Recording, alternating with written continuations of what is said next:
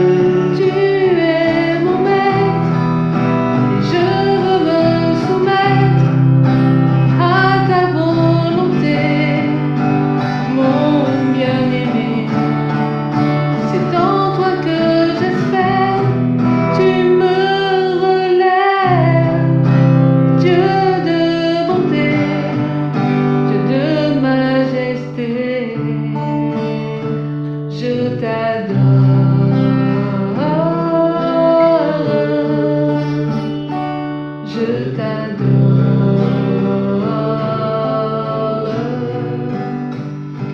je t'adore, je t'adore.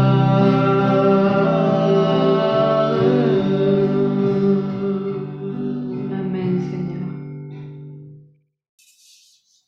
Alléluia Jésus. Amen. Amen. Nous allons écouter Leïla qui va nous apporter le message de cet après-midi.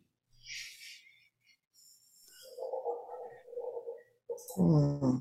Bonjour à tous. Je suis heureuse de partager ce message avec vous cet après-midi. Euh, ça va, vous m'entendez bien? Okay. Donc, euh, avant de vous donner le thème du message, j'aimerais que nous lisions euh, une petite partie de Genèse 39, euh, du verset 20 au verset 23. Il prit Joseph et le mit dans la prison, dans le lieu où les prisonniers du roi étaient enfermés. Il fut là, en prison. L'Éternel fut avec Joseph et il étendit sur lui sa bonté. Il le mit en faveur aux yeux du chef de prison.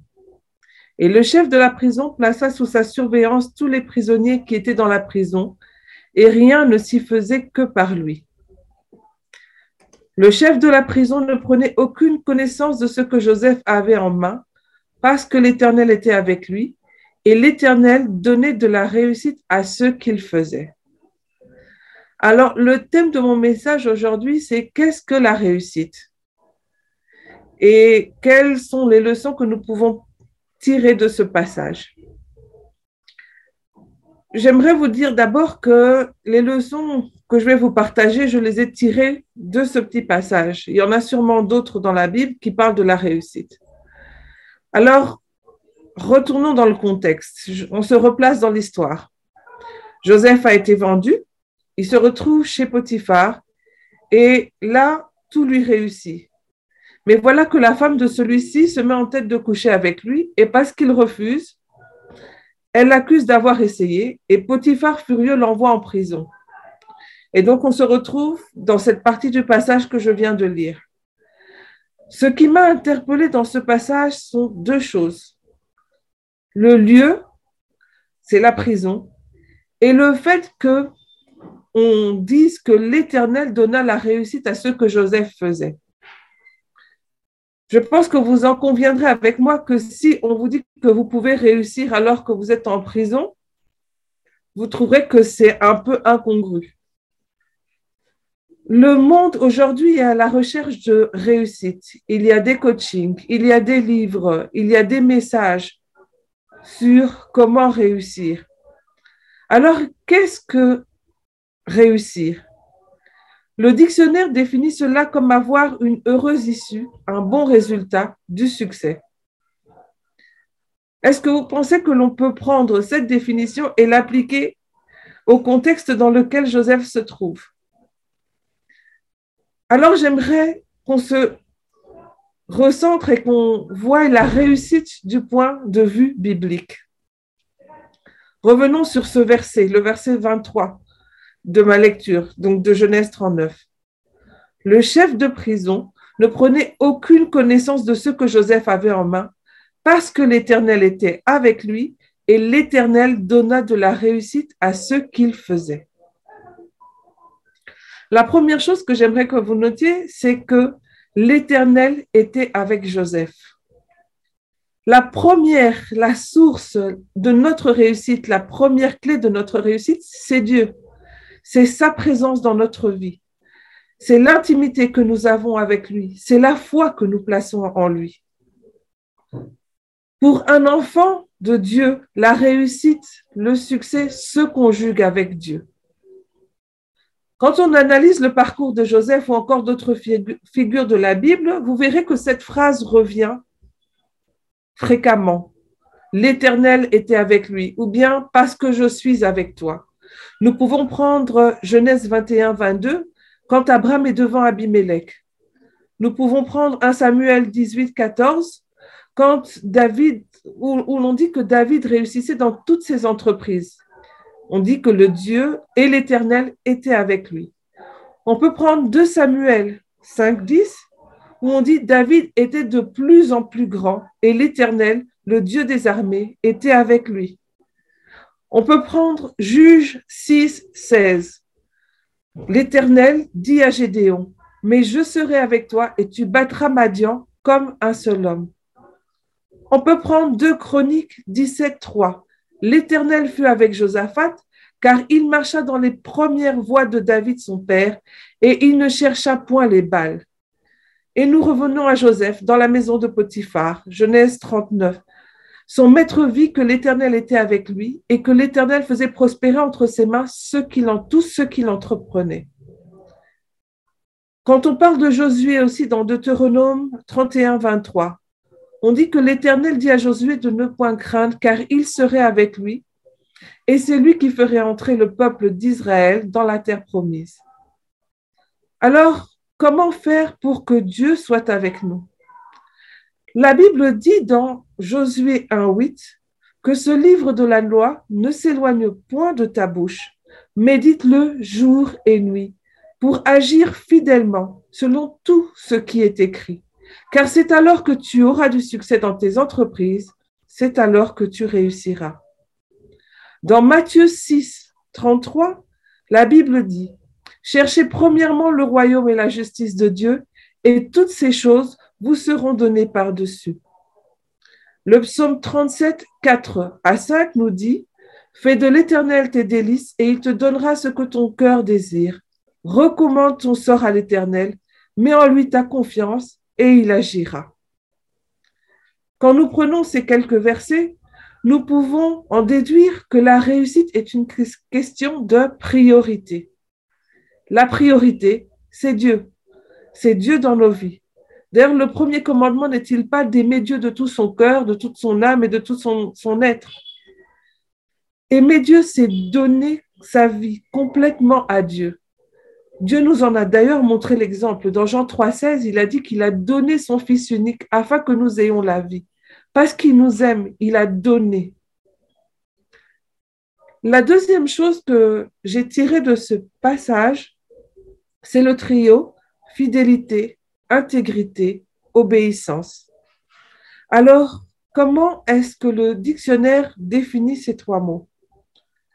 L'intégrité, c'est le caractère d'une personne intègre, incorruptible, dont la conduite et les actes sont irréprochables. La fidélité, c'est la qualité de quelqu'un qui reste attaché à quelque chose, qui ne manque pas une promesse, qui est fidèle à un principe. L'obéissance, c'est l'action d'obéir. Une personne qui est fidèle ne change pas d'avis au gré de ses sentiments ou de ses envies. Une personne qui est intègre reste attachée à ses principes et à ses valeurs en toute situation. Une personne obéissante fait ce qu'on lui demande. Elle se plie, elle se soumet. Nous vivons dans une société aujourd'hui où nous sommes soumis à tout vent de doctrine et de pensée.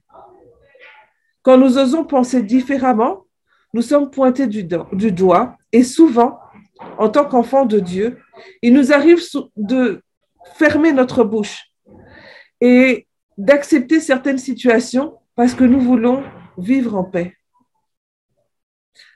Il est vrai que la parole de Dieu nous demande de chercher la, paix avec tout le monde. Romains 12, 18 d'ailleurs nous dit, s'il est possible, autant que cela dépend de vous. La parole dit bien, s'il est possible, autant que cela dépend de vous. En fait, nous ne devons jamais être contraints à accepter des choses qui ne vont pas avec notre façon de penser, avec la mentalité du royaume. Prenons le passage de Daniel. Nous allons lire Daniel 6, 4 à 10, et puis Daniel 6, 25 à 28. C'est un peu long, mais alors que les chefs et les satrapes cherchèrent une occasion d'accuser Daniel en ce qui concernait les affaires du royaume, mais ils ne purent trouver aucune occasion, aucune chose à reprendre, parce qu'il était fidèle, et qu'on n'apercevait chez lui ni faute, ni rien de mauvais. Et ces hommes dirent, Nous ne trouverons aucune occasion contre ce Daniel, à moins que nous n'en trouvions une dans la loi de son Dieu. Puis, ces chefs et ces satrapes se rendirent tumultueusement auprès du roi et lui parlèrent ainsi. Roi Darius, vis éternellement. Tous les chefs du royaume, les intendants, les satrapes, les conseillers et les gouverneurs sont d'avis qu'il soit publié un édit royal, avec une défense sévère, portant que quiconque, dans l'espace de trente jours, adressera des prières à quelque dieu ou à quelques hommes, excepté à toi, au roi, sera jeté dans la fosse au lion. Maintenant, au roi, confirme la défense et écrit le décret, afin qu'il soit irrévocable selon la loi des Mèdes et des Perses, qui est immuable. Là-dessus, le roi Darius écrivit le décret et la défense.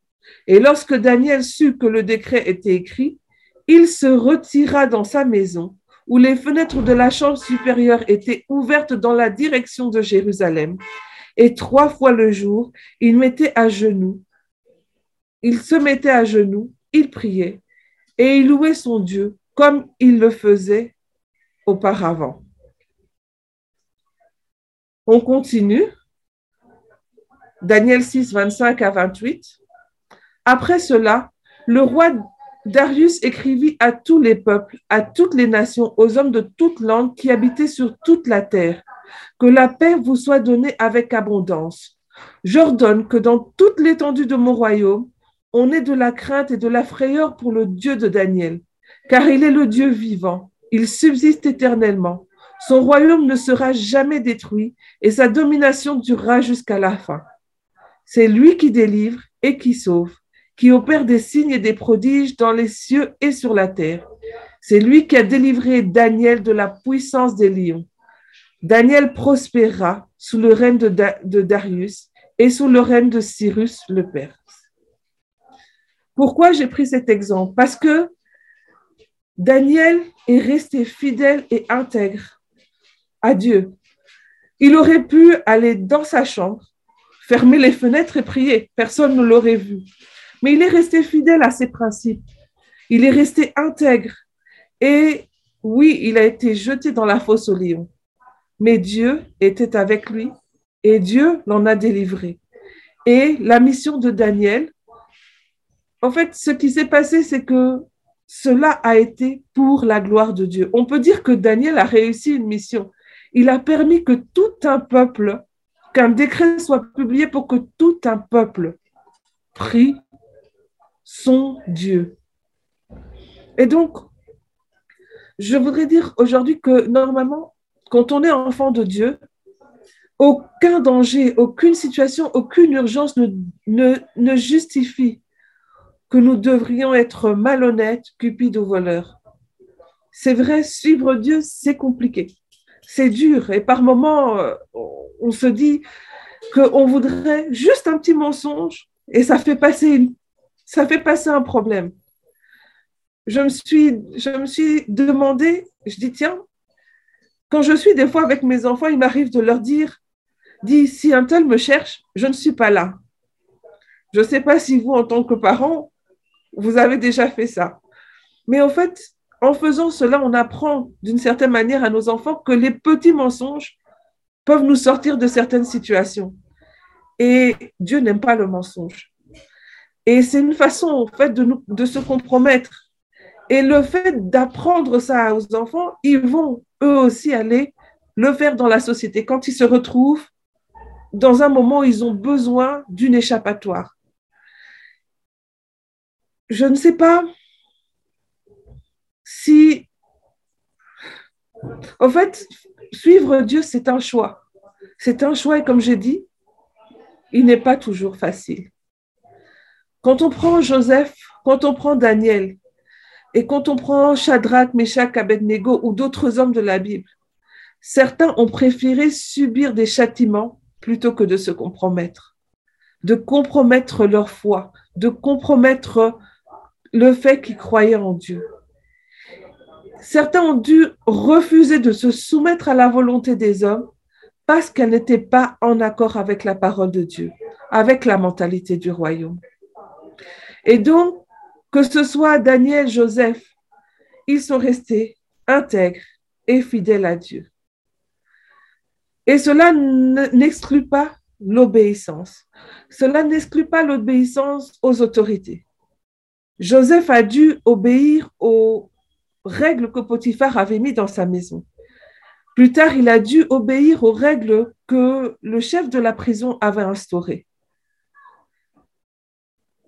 Je voudrais que vous notiez une chose, c'est que le fait qu'il soit fidèle et intègre ont permis à Joseph que le chef de la prison n'ait plus aucun contrôle, ne, le contrôle plus il lui a laissé champ libre dans la prison parce qu'il savait que Joseph n'allait pas outrepasser les, les lois qu'il avait édictées dans, dans cette prison. Et donc, il a, eu total, il a donné sa totale confiance en Joseph.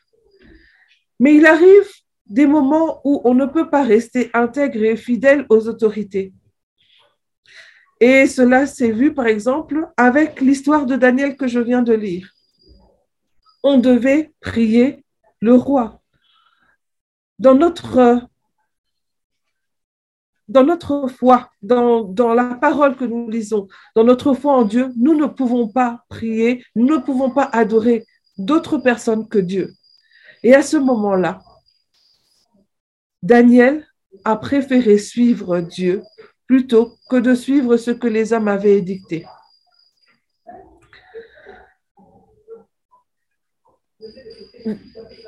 Rester fidèle et intègre nous donne deux choses. La première, c'est que les personnes autour de nous, quoi que l'on dise, dans quel, quel monde que nous vivions aujourd'hui, quand on voit qu'une personne est fidèle et intègre, les personnes autour de nous nous font confiance. Même si le, le monde est soumis aujourd'hui à tout vent de doctrine, il y a des principes qui restent tels qu'ils sont.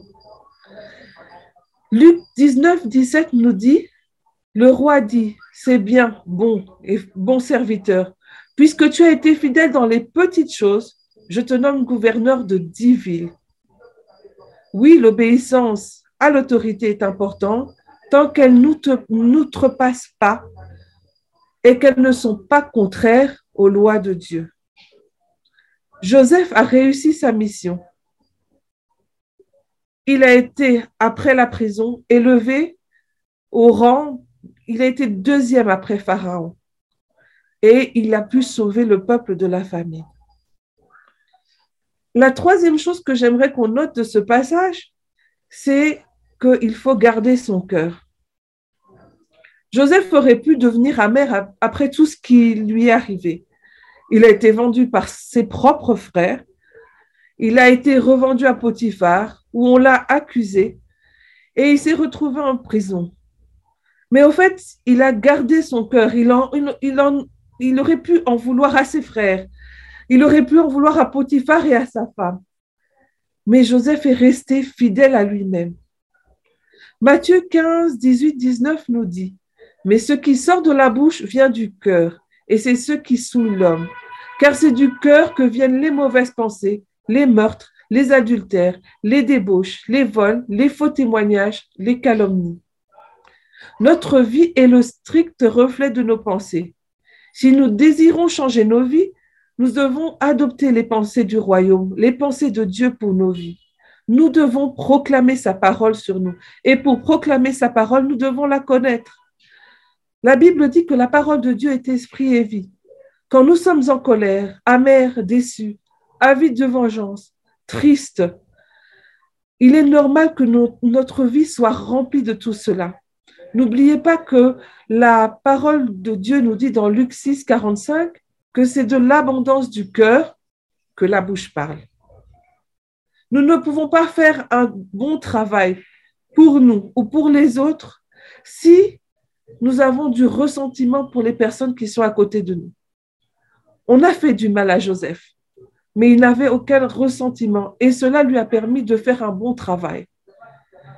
Oui, nous sommes dans un monde où il y a toujours des personnes qui vont venir chercher des conflits avec nous, mais nous devons garder notre cœur afin de pouvoir faire ce à quoi Dieu nous a destinés. La quatrième chose que j'ai notée, c'est la persévérance.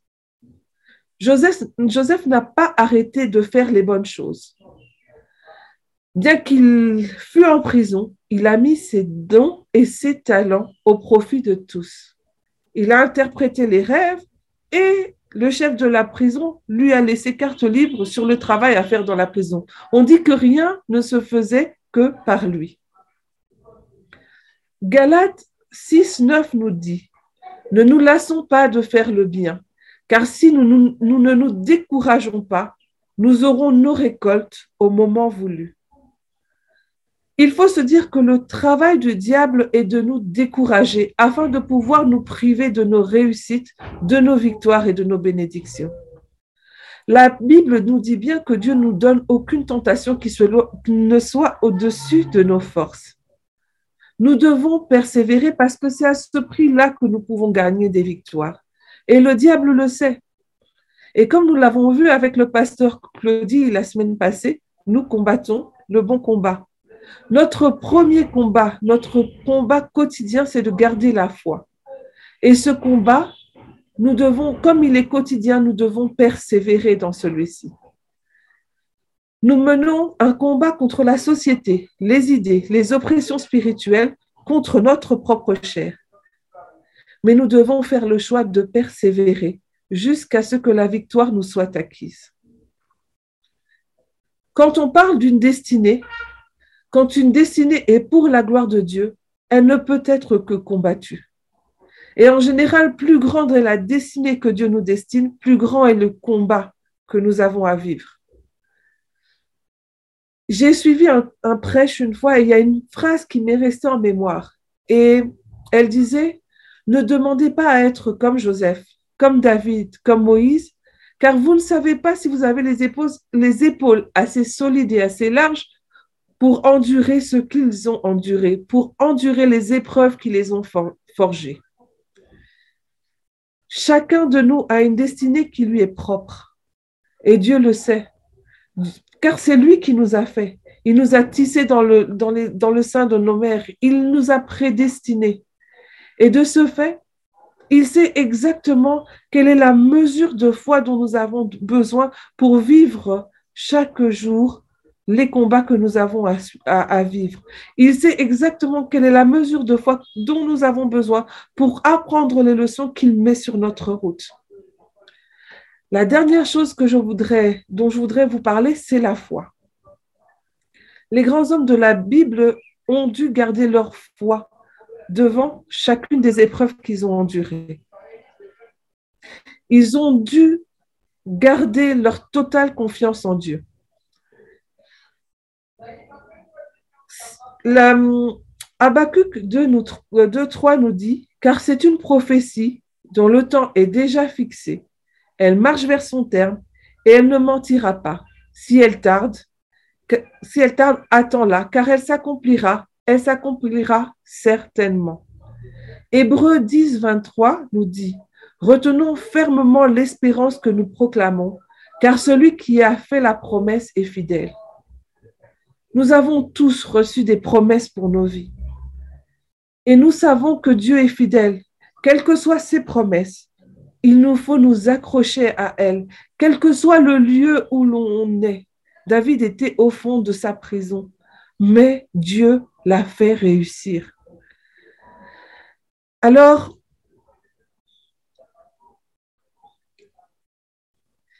Jean 1, Jean 1, 6, 7 nous dit, mais qui la demande avec foi, sans douter, car celui qui doute est semblable au flot de la mer, agité par le vent et, poussé de, côté et d'autre.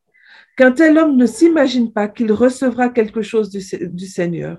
Comme je l'ai dit tantôt, chaque personne a une mesure de foi pour affronter les combats qui l'attendent. Et cette mesure de foi, c'est un don de Dieu. Éphésiens 2, 8 à 10 nous dit, car c'est par la grâce que vous êtes sauvés, par le moyen de la foi. Et cela ne vient pas de vous, c'est le don de Dieu. Ce n'est point par les œuvres afin que personne ne se glorifie, car nous sommes son ouvrage, ayant été créés en Jésus-Christ pour de bonnes œuvres que Dieu a préparées d'avance afin que nous les pratiquions. Alors, en fin de compte, qu'est-ce que le succès? J'aimerais que vous voyez que quand vous lisez votre Bible, vous allez sûrement remarquer qu'aucun grand homme de la Bible, que ce soit Moïse, Abraham, David, Daniel, Samuel, aucun d'eux n'a eu la même destinée qu'un autre.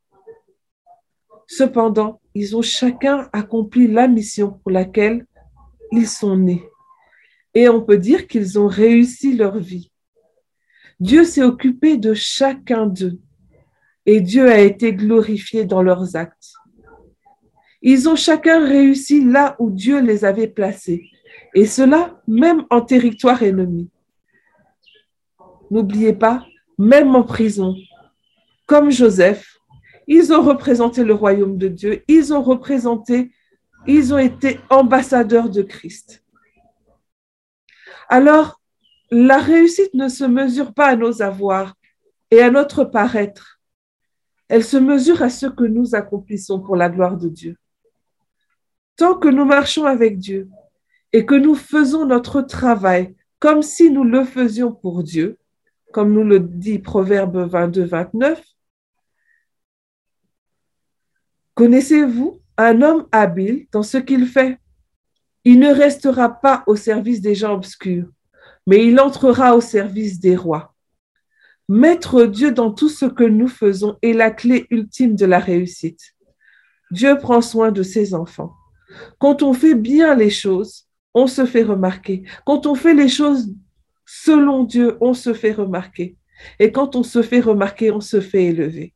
Ce n'est pas à nous de nous élever, c'est à Dieu de le faire. Alors, nous aurons réussi. Quand, comme Paul, nous pourrons dire, j'ai combattu le bon combat, j'ai achevé la course, j'ai gardé la foi. De Timothée 4, 7. La réussite selon le monde et la réussite selon Dieu sont deux choses totalement différentes. Et nous devons lire notre Bible, nous devons marcher selon la parole de Dieu afin de réussir en tant qu'enfant de Dieu. Que Dieu vous bénisse et que Dieu vous garde. Amen. Amen. Amen. Merci Leïla. Merci Leïla.